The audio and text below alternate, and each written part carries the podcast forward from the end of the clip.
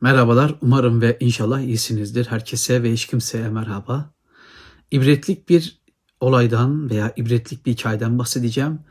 Tam bir yakadan yakalama hikayesinden bahsedeceğim. Bir kaynağımız var. O kaynağımızı kullanacağız. Elbette kurgusal bir kaynak ama 750 yıllık bir kaynak ve 750 yıl önce yazılmış 3000 yıl öncesine vurgu yapan bir iddiadan bahsedeceğim. Çok ilginç. Başlıkta gördüğünüz kadınlar nasıl terbiye edilir, bir kadın nasıl terbiye edilir üzerine e, Süleyman Peygamber'in veya Hazreti, Pe- Hazreti Süleyman'ın veya e, Kral Süleyman'ın ortaya koyduğu bir ifade ve ondan yola çıkarak yapılan bazı şeyler.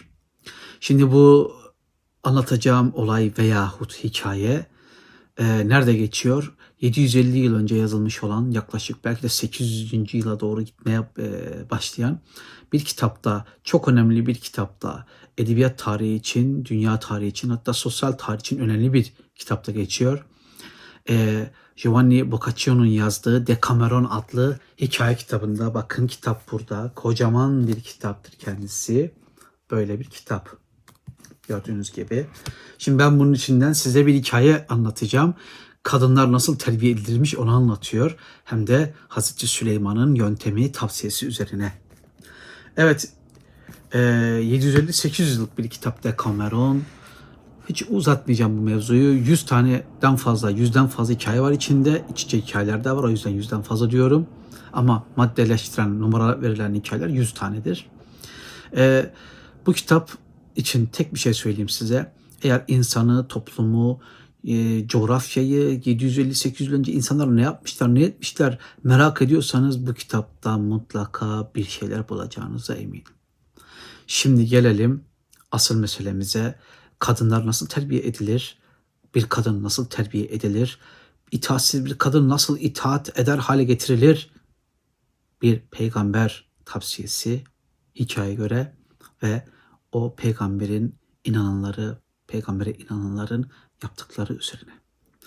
Şimdi hikayeye göre zengin ve yalnız bir adam var ve koç, e, eşinden, karısından şikayetçi olan bir koca var. Bunlar bir gün bir yerlerde karşılaşıyorlar, sohbet ediyorlar, dertleşiyorlar ve bir karara var- varıyorlar. Diyorlar ki biz çağın en seçkin insanına, en üst insanına, Süleyman peygambere, kral peygambere, Hazreti Süleyman'a gidelim ve diyelim ki bize bir tavsiye ver. Biz ne yapacağız? Biri yalnız ve zengin, yalnızlığından kurtulmak istiyor. Bir ise karısının itaatsizliğinden kurtulmak istiyor. Beraber e, Süleyman peygamberin bulunduğu yere gidiyorlar. Süleyman peygamber aslında pek de onlara yüz vermiyor. Çok az konuşuyor. Yalnızlama diyor ki sev ve karısından şikayetçi, karısının itaatsizliğinden şikayetçi olan adama da diyor ki Kaz Köprüsü. Şimdi birincisini hepimiz anladık. Sev, sevmeyi becer anladık da Kaz Köprüsü'nün alaka? Onlar saygıda kusursuzluk etmemek için, saygıda kusur etmemek için, yanlış bir şey de yapmamak için efendi efendi e, Süleyman peygamberin huzurundan ayrılıyorlar. Ama ikisi de ya Kaz Köprüsü'nün ne alaka şimdi biz çözemedik Kaz Köprüsü meselesini falan diye düşünüyorlar. Gel zaman git zaman bunlar yoldayken büyük bir kervan görüyorlar. Kervan bir köprüden geçiyor ve bütün kervan eşyalar, insanlar, yükler, binek hayvanları vesaire hepsi geçiyor ama bir tane katır köprüden geçmek istemiyor. Geçmiyor köprüden. inadı tutuyor. Katır inadı derler ya. Geçmiyor yani.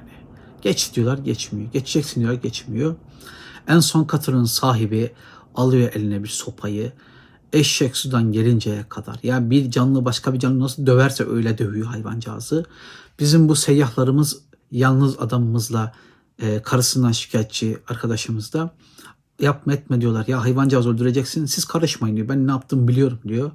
Katırı öyle bir dövüyor öyle bir dövüyor ki en sonunda katır tıpış tıpış köprüyü geçiyor. Sonra e, öğreniyor ki bu iki seyyah o köprünün adı Kas Köprüsü'ymüş. Adı Kas Köprüsü. İkisinin de zihninde bir ampul yanıyor diyeceğim. Ampul yanmıyordu o zamanlar. Belki mum yanmıştır. İşte ha acaba falan ne demek e, olabilir diye bir an bir akıllarına çağrışımlara bir şey geliyor. Büyük resimde gelmiştir. Ve ikisi birlikte yolculuklarının sonuna doğru geldiklerinde bizim karısından şikayetçi arkadaşımızla e, yalnız ve zengin arkadaşımız e, aynı evde bulunuyorlar. Daha doğrusu bizim karısından şikayetçi olan arkadaşımız dostunu evine o gece kalması için e, davet ediyor. Ve ikisi birlikte yemek yiyecekler. Karısına diyor ki bizim e, karısından şikayetçi arkadaşımız. İşte misafirimiz var ne isterse yap diyor. O da diyor işte patates kızartması isterim, domates isterim, patlıcan kebap isterim falan filan. Patates kızartması büyük ihtimalle yoktu çünkü o zamanlar Amerikan daha keşfedilmemişti yani bundan 750 yıl önce. E, neyse istiyor bir şeyler. Ama bizim ev sahibi e, olan e, kişinin karısı başka yemekler getiriyor. Kocası diyor ki bizim misafirimizin istediği yemekleri yapmamışsın, benim istediğim yemekleri yapmamışsın diyor. O da cevap olarak diyor ki ben ne istersem onu yaparım zıkkımın kökünü gibi bir şey söylüyor ona. Neyse. Anladınız işte. Ve ardından Kaz Köprüsü aklına geliyor. Kaz Köprüsü meselesi aklına geliyor bizim ev sahibi olan arkadaşımızın ve misafirine diyor ki müsaadenle benim işim var. Bir meşe odun alıyor, karısının odasına giriyor ve kadını o katırcının katır dövdüğü gibi ama nasıl dövmek yani bir insan bir insanı bir canlı bir canlıyı böyle dövmez. Çok fena dövüyor. Yani böyle sakatlayana kadar dövmek denir ya öyle dövüyor kadıncağız. Ve dönüp arkadaşına diyor ki kusura bakma ben Süleyman peygamberin tavsiyesine uymak zorundaydım. Bunu yapmak zorundaydım. Sen de gördün diyor. Yani arkadaş da pek oralı olmuyor yani. Sonunda karı senin karı istediğini yaparsın diyor herhalde yani. En amiyane tabirle söylemek gerekirse. Neyse akşam oluyor, gece oluyor. Yatıyorlar sabah kalkıyor ki o abi adam kalkıyor sabahleyin. Karısı başında bekliyor. Ne oldu falan hayırdır? Diyor ki kocacığım diyor öğle yemeğine ne istersin onu sormak için geldim diyor. Onu sormak için senin başındaydım diyor. Yani Süleyman peygamberin tavsiyesi Decameron'un yazarı Boccaccio'ya göre tutmuş. Bu iri yüzden fazla hikayenin olduğu kitapta gördüğü bu ilginç hikayede ilginç tavsiyeye göre tutmuş. Ve işte tam da bu hikaye bir suçüstü hikayesidir. Ve size garip bir şey söyleyeceğim. Mutlaka o videoyu kadınlar izliyor. Rahatsız oldunuz değil mi? Bu hikayeyi kitapta bir kadın anlatıyor. Kraliçe anlatıyor. Ve diyor ki ve diyor ki hikayenin öncesinde ve sonrasında diyor ki bir kadın doğaya, töreye ve geleneğe itaat etmek zorundadır. Uyumak zorundadır. Erkekler kadınlardan üstündür. Erkeklerin kadınları yönetme, onlara emretme hakkı vardır. Kadınlar da haddini bilmelidir diyor. Ciddi söylüyorum kitapta var.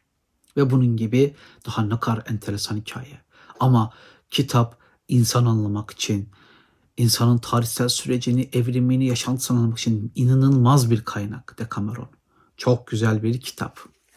Bir de bu ibret verici, etkileyici ve rahatsız edici e, hikayeden sonra bir küçük hikaye daha söyleyeceğim. Decameron'da geçen. Konu ilgisi yok.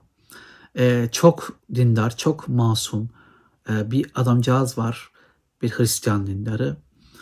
Adamın en büyük hayali Vatikan'a gitmek, orada kardinalleri görmek, papayı görmek bilmem ne. İşte bulunduğu yerde de bir papaz var. Hep her gün bunu anlatıyor papaza. Efendim şöyle istiyorum, böyle istiyorum. Gideyim işte dinimizin merkezini göreyim falan papazı diyor. Ya aman sakın gitme. Aman aman aman gitme falan diyor. Neyse gel zaman git zaman işte papaz yardımcısı, pastör deniyor sanırım. Diyor ki papaza ya efendim diyor niye bırakmıyorsunuz gitsin adamın ekonomik durumu falan da iyi yani bırakın gitsin diyor. Yahu diyor gitmesin diyor ya. O masum, saf, samimi bir Hristiyan. Oradaki namussuzlukları, şerefsizlikleri, ahlaksızlar görürse dinden çıkar. Ben onun imanını korumaya çalışıyorum diyor. Ya böyle tuhaf tuhaf, enteresan, ilginç hikayeler var Decameron içinde. Ama Süleyman peygamber güya hikayeye göre tavsiyede bulunmuş ve bu da doğanın, törenin ve geleneğin tavsiyesiymiş diyor. Neyse ben anlattım bu ilginç hikayeyi. Artık siz isterseniz Bu hikaye üzerine düşünün. İsterseniz biraz dekamera falan okuyun bilemem. Teşekkür ederim. Paylaşmak istedim. En yakın zamanda görüşelim. Desteklerinizi beklerim. Selamlar, saygılar. Görüşürüz.